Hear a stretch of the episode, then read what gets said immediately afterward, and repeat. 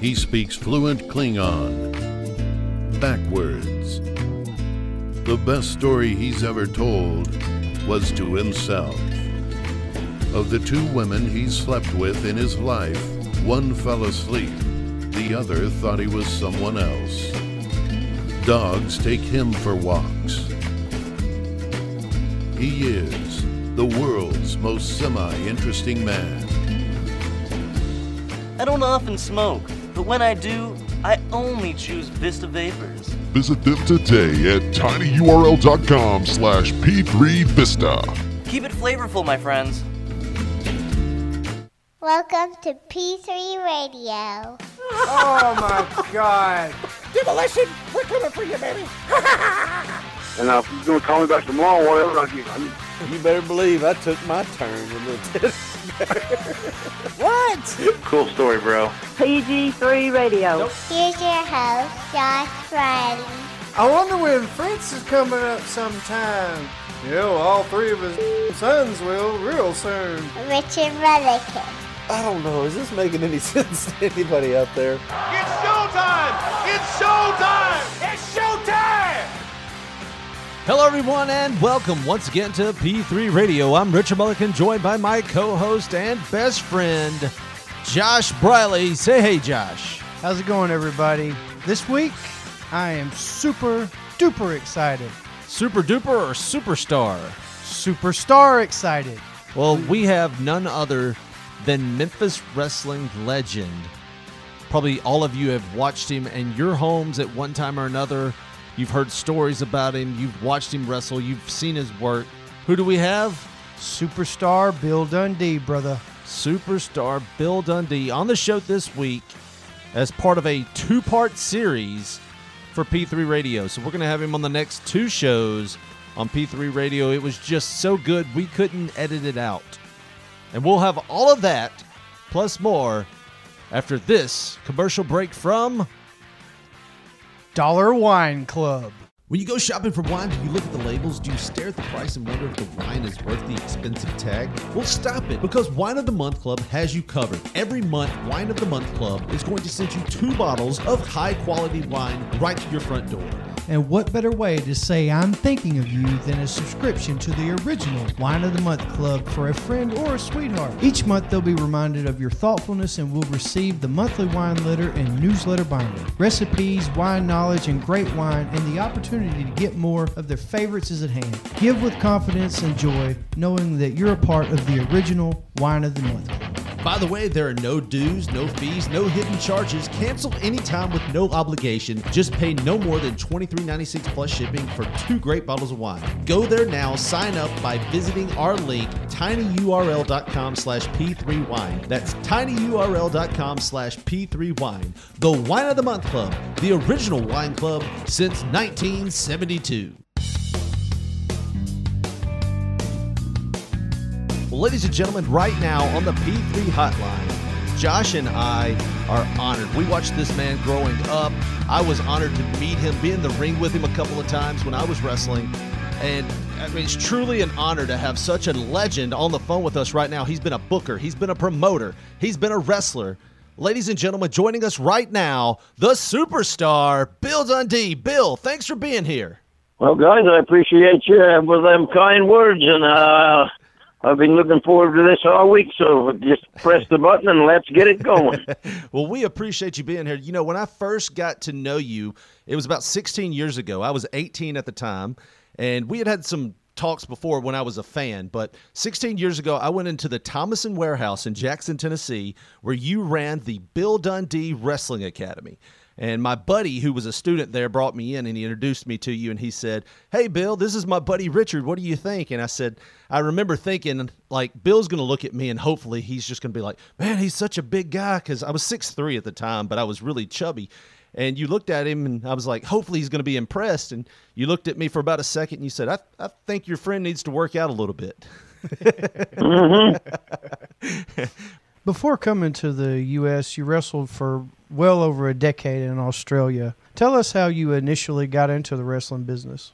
Well, Australian Championship Wrestling was run by Jim Barnett and Jim Barnett run Georgia Championship Wrestling way back in the good old days, and he just moved these operations type thing to Australia, called it Australian Championship Wrestling. And guys like Mark Lewin, Skull Murphy, Brute Bernard, Red Bastien, Mario Milano, he still lives there. They, they were all, and they were all monsters, great big old boys. The Six foot was short for them, you know what I mean? So I started off in Scotland my, with my uncle in a judo school.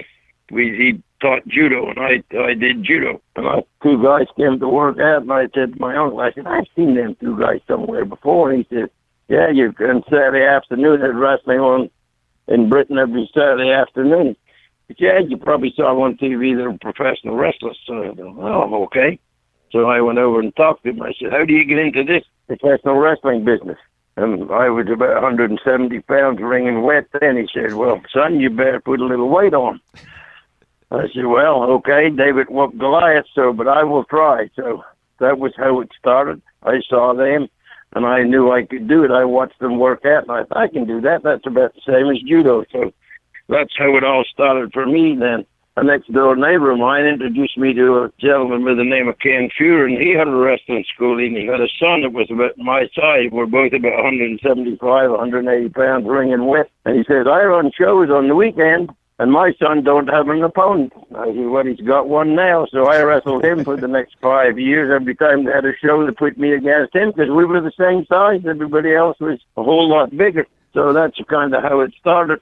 And Bobby Shane saw us and said, you two would get over good in Tennessee. He said, the light smaller guys over there. And I said, well, Bob, we've had this story told to us a hundred times and we're still here. He said, well, I promise you, this is no story. So he got on the phone that afternoon and talked to Jerry Jarrett, told him about us. They started the paperwork, and here we are. So y'all were actively looking to get to the states to wrestle, then, right? Well, yeah. Whatever you do, whether you're a rock and roll singer or you're a wrestler or or you're a, whatever, there's more money to be made in America than there is anywhere else in the world. So everybody doesn't matter what you do. You, you want to come to America. Were you nervous at all about uprooting the family and coming to a new country, or were you pretty gun ho about it?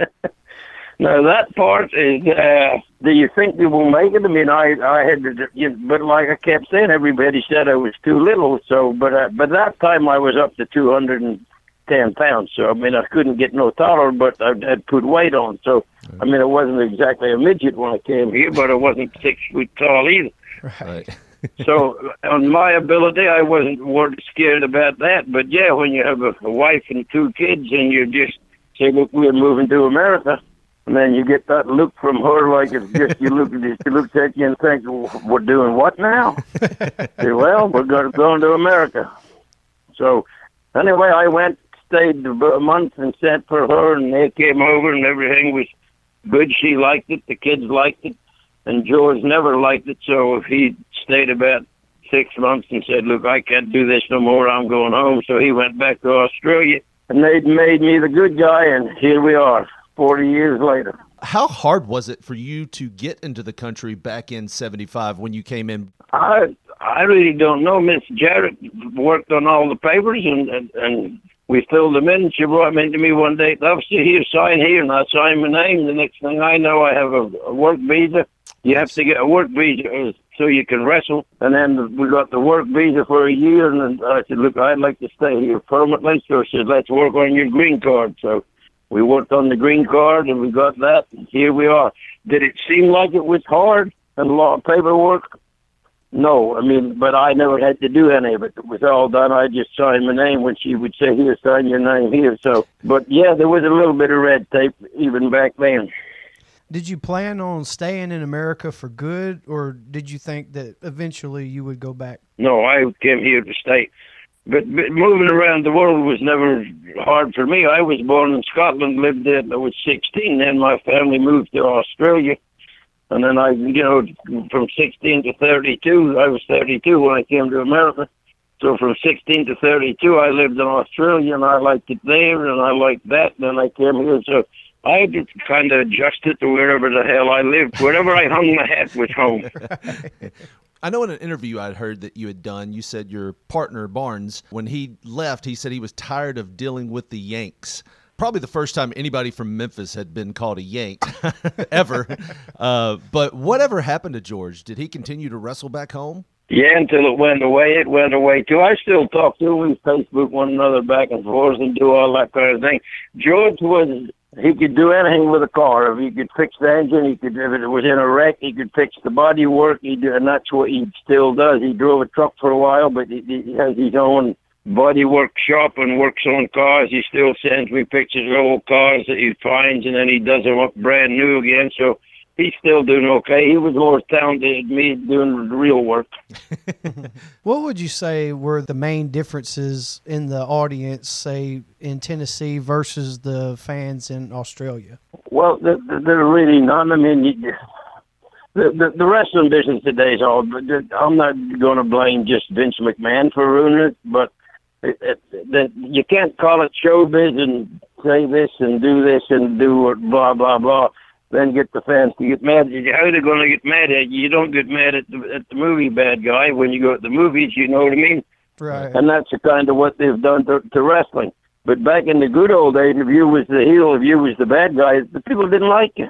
We believed it was real, and we were convincing you it was real. When I first started with your school, one day I came in, uh, and I had gotten this shirt as a gift. By the way, I didn't buy it but I had gotten this shirt as a gift and I was wearing it as like a workout shirt at the gym. And it had uh, this guy by the name of Paul Levesque Triple H on it. I think you talked to me for a good 15 minutes. You cut a good 15 minute promo on Triple H and how he was killing the business. I don't know if you remember that at all. But if you do, was there any heat between you and Triple H, or was it just a aggravation of where the sport had gone at the time? No, just the aggravation of where the sport had gone, and he just happened to be the name we picked. I met him, uh, you know, and we'd been, uh, I would, so I'd been around him, and I liked him. Right. Paul Levesque's his real name, right? Yes, sir. So is we had him somewhere else, and I asked him. I said, "What the hell is your real name, man?" He said, "Paul Levesque." I said, "Well, why don't you rest as Paul Levesque?" He was wrestling so somewhere. I don't know if we had him in Memphis wrestling under a goofy name, but he said, "No, no, I don't want to be Paul Levesque." So that, but I go along all right with him. You know, actually, right after your tenure in WCW with Steven Regal, he teamed with Regal for a little while as Jean Paul Levesque. Then they changed him around to some goofy name like it was. you, he was terror Terra Ryzing too. Yeah, I think something he like that. That yeah. that was that was okay. This now you've brought the the the blue old memories kicked back in. Terra Ryzing was the name that Killer Kowalski gave him. He started with Kowalski in New York and and that, he was a big old boy when he showed up here. So I, and I asked him, I, that's how I knew his real name. He was working as Terra Ryzing, like I mean, you know, Terror and Rising. I mean, I, that, that, that's how he explained it to me. I said, that's a goofy friggin' name, man. What's your real name? He said, Paul Levesque. I said, well, be Paul Levesque for Christ's sake. And he said, well, no, Killer Kowalski gave me this name and said it would be good. I said, well, Kowalski, you know, he, he made a lot of money, drew a lot of money, and was a hell of a worker. I said, well, I think he's wrong on your name. Yeah. Well, I, obviously he was right because they changed it. yeah, he he wrestled a little bit with Regal as Jean Paul Levesque. He was a blue blood, and uh, yeah, Bobby Eaton was a blue blood too. Right. Bobby took Bobby took that spot when he left to go WWE. Now Triple H wasn't in that spot long. He he left not too long after, and a lot of people don't even remember him being a blue blood. But back when you first came to the territory, fans were a little bit more rugged than they are today. In an interview, Jim Cornette was talking about you have a scar on your chest from a nail file. How did that happen? If that story's true. that story's true. and it, it wasn't really a nail file; it was a little pocket knife, but it, it looked like a nail file. But anyway, this girl, when you was the, the heel, I was walking down the aisle, and there was a girl sitting on the right at the edge of the front row, and she had a baby with her, and, and I was just trying to get a little heat, so I said to the woman, I said, "You ought to drown that when it was born." so she had it in her hand, and she passed the baby to, I guess, to her husband or whoever the hell it was sitting beside her, and she hit me on the chest or something. I said, "What the?" And then I looked down, it was bleeding and the cut and all there. I said, well, what could you do? Right? I mean, yeah. so I just w- went on. We did, went to the back and they doctored it up a little bit, and I still have the scar. So that's how I got that in Louisville. So, I mean, she didn't like me to start with. So when I told her she should have, you know, what she done with her baby when it was born, I guess that just pissed her off and stuck the thing in me and pulled it down my chest. What was one of the scariest run-ins you had with a fan where you were like, oh, "This might not turn out too well for me or him or both of us"? Well, was in this again was in Louisville, Kentucky. So me and George was coming out the back, come to her car, and there was two or three big old rednecks standing at the back of their car. So the, and they and they would cuss at you and yell at you. I mean, when you was the bad guy back in the good old days, people let you know they didn't like you. So Barton says to, to me, "But says I kick your ass." So we started to walk over to their car, and the guy said, "You ain't gonna kick my ass." So he popped the, the key in his trunk. He opened the trunk and pulled a shotgun. And he pointed at us, and I said, well, George, what, what are you going to do? So will you shot us? I don't know. But we never took no more steps forward. We just left. Probably the best choice. Well, you probably have. Right. I was going to say you probably have hundreds of those stories from the Memphis area back in those days. Oh, in the good old days, if people, if if you was the hill, they didn't like you. They didn't mind. They would flatten your tires on your car. They would throw bottles at you when you drove by them. They would do it. They was just you know, I mean, the different different era. The kids, the the bad guys today, or whatever you want to call them, the heels today, they have no clue how it used to be in the good old days. Did They're you- entertaining themselves. They just go at the ring and flip flop around like a, a monkey on a chain, and they don't really know what they're doing. When you was a heel back in the good old days, the people did not like you. Yeah, probably the last person to get that kind of heat in this era would have probably been Sergeant Slaughter when he turned and said he was an Iraqi sympathizer. They beat his car up and they'd have to, but it wasn't anywhere near what the heat they used to get in Memphis with the bottles and the knives and the guns. And how many times would you say you've probably had to fight your way to the back just to get out of the ring Oh. to the locker room? Just fighting the way to the back to get to, to and from the ring, damn near every night. If you did a hot angle in the ring, something bad in the ring, that to get heat in the ring, you had to get to the back. And them big old rednecks and big old boys was going to get, at least have a punch at you on the way back, pa- no pass. So, yeah, often. In uh, 77, you had the famous no DQ Lawler's hair versus your wife's hair. To your knowledge, had Ex, ex, ex Well, wife yeah, yeah, yeah. ex-wife. And I wonder, I wonder, I wonder why it became X. well, to, to your knowledge, at that point, had a woman's hair ever been put up? How No. hard was it? How hard was it to convince your ex at, to get her head shaved at the time? Uh, no, I mean it was for a a good lump of money, and she says, "Well, who who gets the money?" I said, "Well, it's your hair. You get the money, money for the haircut, dollar, and I'll get the money for the rest." So she says, "Well, okay, we just bought a new house, and she wanted new furniture." So she said, "Okay, tell them we'll do it." So that all started off as a joke we with me, Lawler, and Jerry Jarrett was sitting in the office one day talking, and we we had done it all. We'd run the gauntlet on matches. We'd had about ten in a row, and you know whatever you could do, we'd done it. His car, my car, he won the car back, I won it back, all kinds of things. So we'd had the hair match. He cut my hair, so I'm sitting there bald and a cue ball. And we're sitting at the table and we said, What the hell can we do next week? We've done it all. He said, How about your wife's hair? And, the, and me and Jarrett both looked at him like, Whoo. He said, I said, Beverly's hair? He, uh, Miss Dundee's hair? He said, Yeah. You think she'd go for it? I said, I don't know, but I will ask her. so that's the kind of how it started.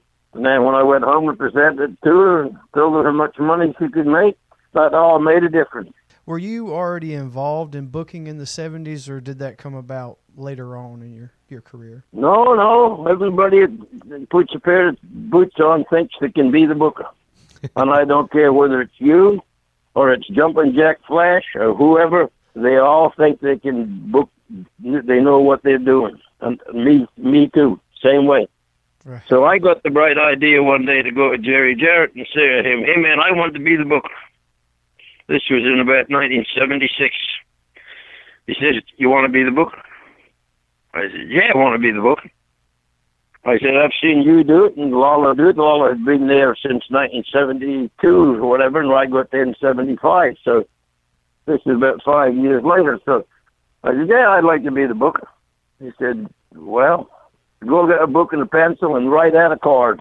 I said, do what? He said, go get a book and pencil and write out a card that you think would draw in Memphis on a Monday night. So I go do all that. Consequently, the card never got used nowhere.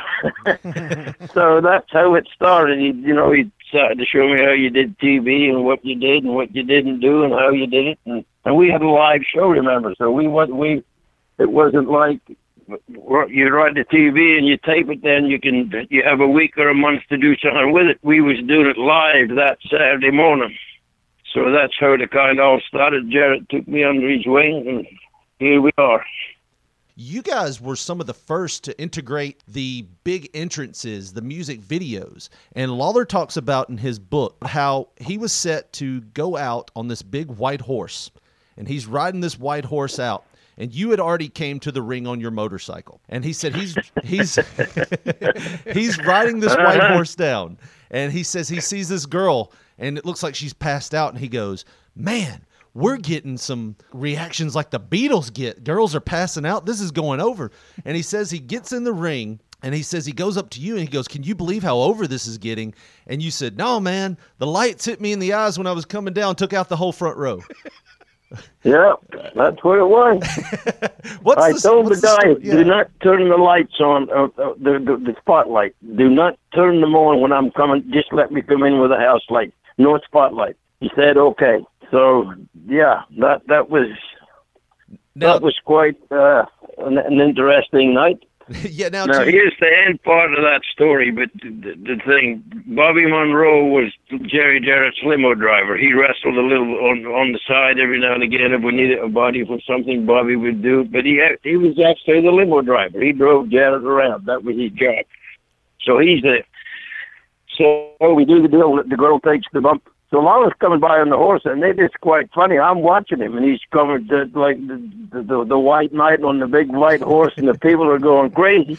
A little bit, of, I mean, some for him and some for the thing. So he passes the cop carrying the body, and he the look on his face. It's it's priceless. He just looks down and he sees this guy walking with this body. So he pulls the horse up alongside the ring, and he steps off, and he what the hell? What he said, this is good. I said, "Uh, that's great. I said, I'll run her over.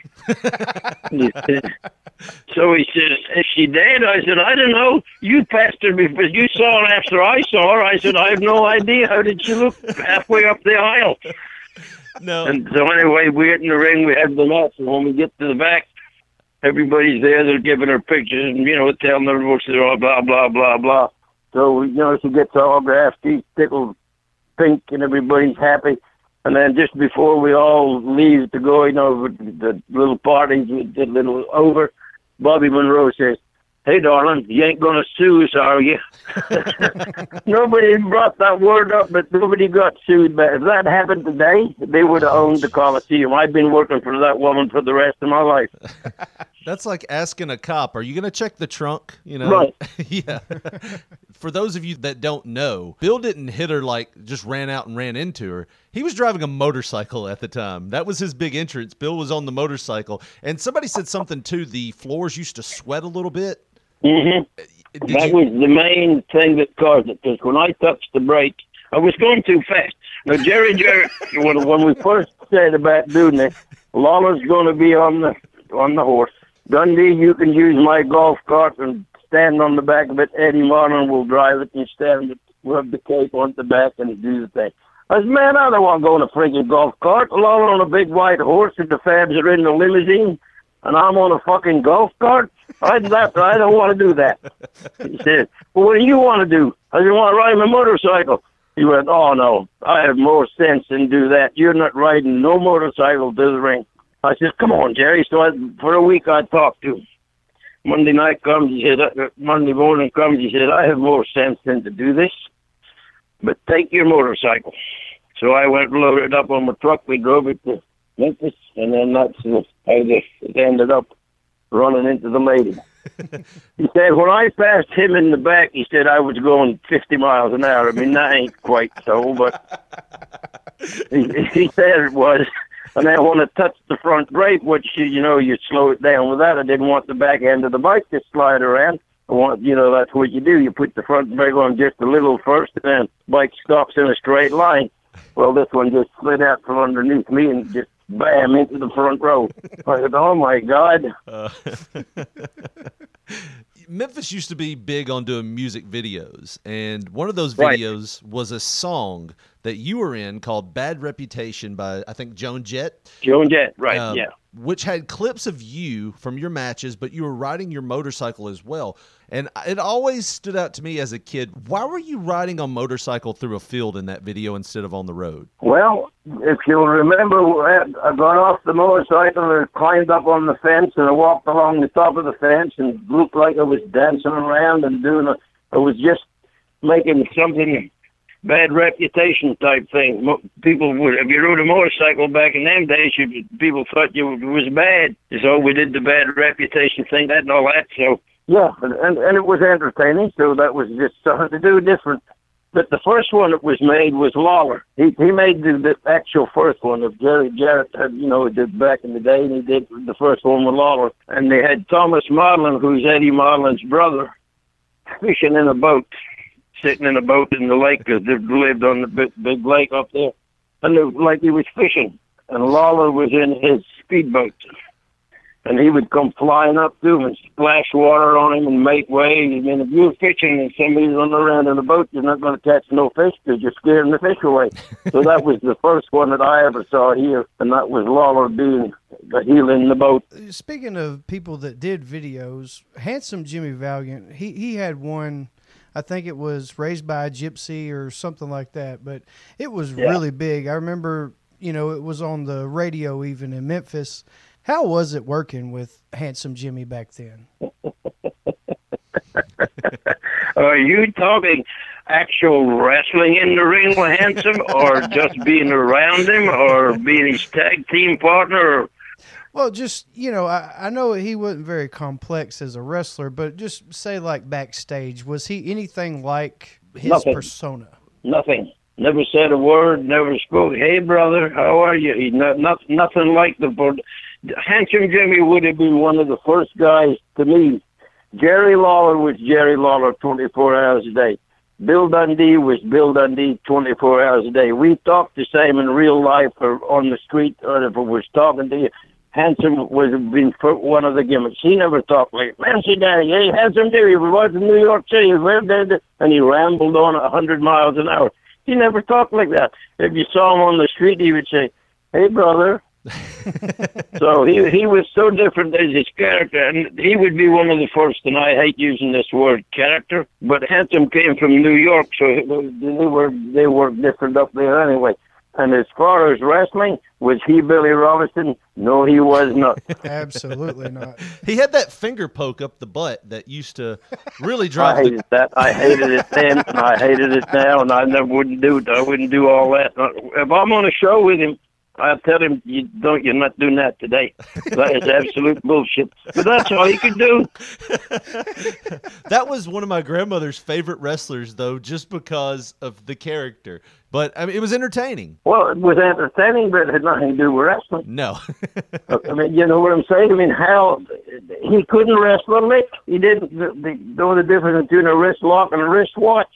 now nowadays, And I pro- love Hanson to death. Right. But and he he knows. nowadays he'd probably be a manager, right? Probably a great manager. Oh, he can talk. I mean, you, you, it was just you know different there. And, and here's the thing: back in the good old days, we believed, and we were making or hoping you we could convince you all to believe. Today they just watch a show. It's this, it's that, and the young kids today have no clue what it was to be like 20 years ago. And I know John Wayne wouldn't get a job in the movies today either, but he was the big time cowboy when we were growing up, and you know you, they don't even make westerns real good no more. One of the most notorious Memphis stories was Handsome Jimmy. He left the territory, and I think he went to work for uh, Mid Atlantic or something like that. And Jarrett and Lawler or whoever wanted him back, and he just was adamant about not coming back. And they offered him a, a freaking house to to buy him a house in Memphis, and they buy him the house. True story. I mean, they said he had like black appliances, black, all kind of everything. And what did he stay for like a month, and then just Well, it was a little longer than that, but I mean, he was just that. that they bought the house. Hanson moved into the thing. I don't know if Hanson was making a note on it, but they put the damn payment or whatever it was. They did the thing. So when Hanson decided he was leaving, they were well to get the house back. And Lawler said when he went over there, everything was black. So You know, he just, just nothing didn't look nothing inside that they bought. Hanson had changed it all the goofy colors and all kinds of things. I never was in it, so I couldn't really tell you what it looked like. But Lawler said it was just nothing like a house that normal people would live in. Any stories that you have on working or being around Tojo Yamamoto? Oh, you he was a good. You was one of them guys. If he liked you, he, he couldn't do enough for you. If he didn't like you, he was woo mean. So like like that t- type story is fine. I mean, I, and Tojo, I got along good with Tojo, and it was just he was he was. And for a guy, it was I mean, I, I was short. I'm five seven, and Tojo was three inches shorter than me, but he was two hundred and sixty pounds. So you saw how he looked. what was it like going from working with Jerry Jarrett and King to working with the cowboy Bill Watts? Uh, Bill Watts was what you saw a big, boisterous redneck. and Jerry Jarrett was a little sneakier redneck. And they had both the same goal in life to make them them as much money as they could. Bill Watts and Jerry Jarrett that were, were both driven by dollars. But we all were. That's how we got in the wrestling business. Right. Now, Bill Watts had the bigger territory, so he could pay you more money.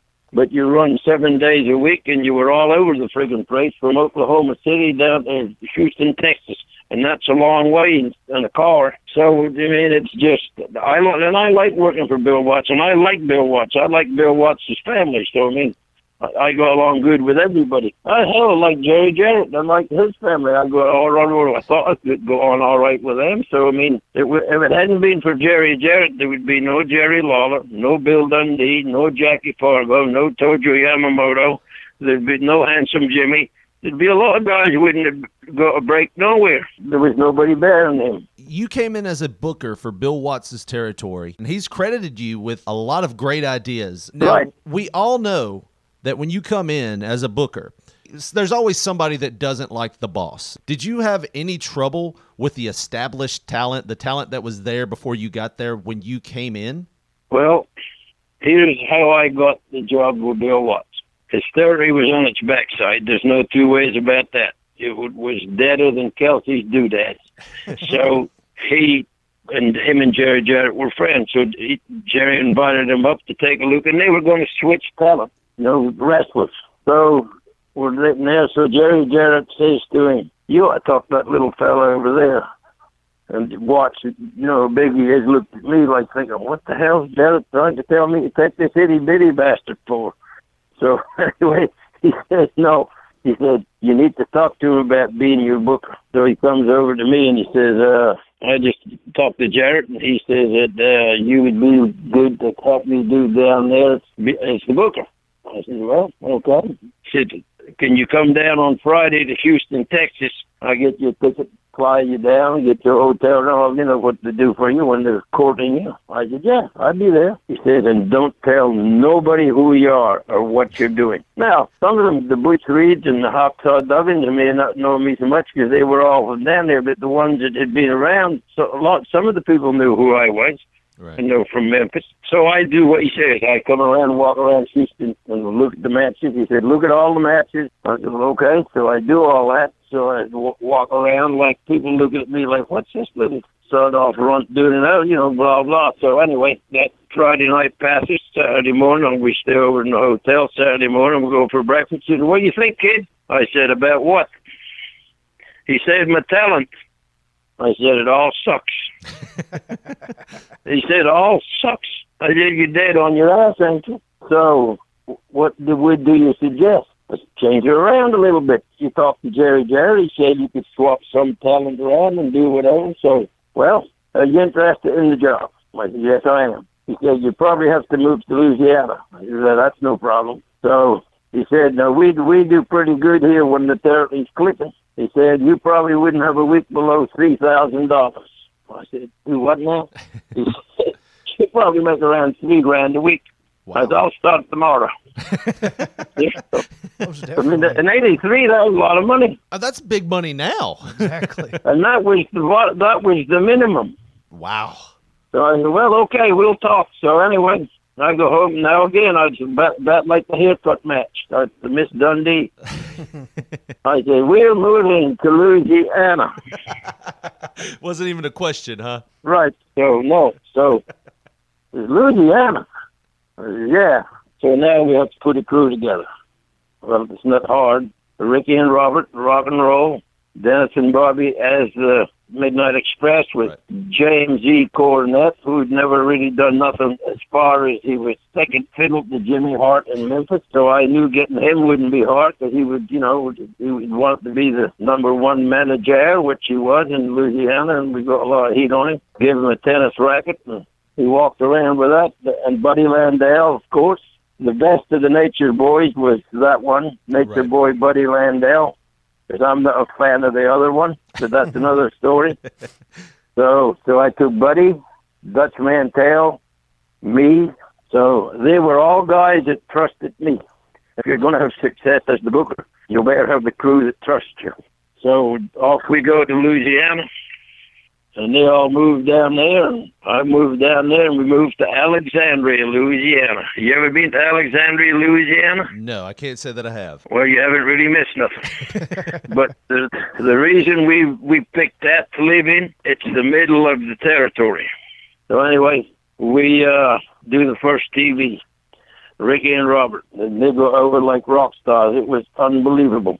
So about two weeks into the to the, the little ordeal, I I've never been six foot two or three and two hundred and eighty pounds, so I don't know how they think or what what they you know what I mean, how they see life. Right. So he says to me, You ain't gonna fill this place up a midget, are you? I said, Fill the place up a midget. What you know, he says, Well, they ain't very big, and Ricky and Robert and you know, he said they're not the biggest guys in the world. I said, Do you see the women when they walk to the ring? Have you paid attention? So anyway, about a month later, when the checks were out the window, and well, my God, they're astronomical. Everybody's making money. Place is on fire. Bill Dundee can do no wrong. Ricky and Robert were like rock stars walking down the street in Louisiana. Well, they were like that just about everywhere they went. And the Midnight Express, I mean, we're talking about two major players in the tag team divisions, and it's just aw- it's it's awesome that you were able to grab them because at the time, I, I mean, Memphis was using them, but I think when you brought them over with you, you kind of pushed them on that platform that really put them out there and got them noticed. Well, yeah, I mean, they were different in Louisiana. They weren't different in Memphis. That's that was the Memphis style of what we did. So it was it, it wasn't really that they were all that different. I mean, and then the other thing was Bobby Eaton was my son-in-law. Right. So if I'm going to take him somewhere, I'll better look after him because he's looking after my daughter. Right. See what I'm saying? But he could work, and Dennis Condrey could work, and Cornette was the icing on the cake as far as being the manager. I mean, people, Jimmy, you you you've been around Cornette. A little. By the time if you start talking to him, by the time the conversation's over, you want to punch him in the nose. I mean, and that's just how it is. Natural heat. And I like Jimmy Cornette. And he'd made a lot of money in Louisiana and different places. And when we went to Atlanta, and I took him down there. And so, technically, Bill Dundee was as much of a fan as Jimmy Cornette, trying to get him started in the wrestling business as anybody. But I knew he could draw money. You guys turned that place around, and like I said, Bill Watts credits you guys for turning that whole company around. Right. Here, here, here is the thing, and the boys get mad at me for saying this way sometimes. But the monkey only dances as good as the guy grinding the organ handle. You know, when you saw the the, the old s- sideshows with the organ grinder and they have a little monkey on a chain and it's dancing and the guy's cranking the handle. That is the thing, and that is the today. I don't know how what bookers do today, but mine, me, I had told you what to do, and you'd better do it, or the next step you were out the door. Bill Watts, he was notorious for fining guys, like for just sometimes they Being said, late. Yeah, minute being- reasons sometimes, sometimes big. Were you a fan of the whole finding the boys system? Well, kind of, yeah. I mean, how do you punish them? I mean, it, it's like today. I, I don't really know how.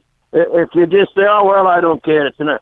If you're running the show and some idiot's coming in, you have no idea what it does to your show. Right. So if he's going to be late, don't, don't be late. And if you're going to take a hundred or two hundred dollars off his paycheck this week, he ain't going to be late. So yeah, I was a kind of a fan of that, but it wasn't me doing it. So I could be big and bad with Bill Watts standing behind me. You know what I mean? Well, the sound of that song means that we have reached the end of today's episode of P3 Radio. We'd like to thank Bill Dundee for being a part of today's episode. And be sure you tune in next week for part two of this very, very fun interview. Well, for Josh Briley, my name is Richard Mulligan, and we want to say thanks for tuning in and good night.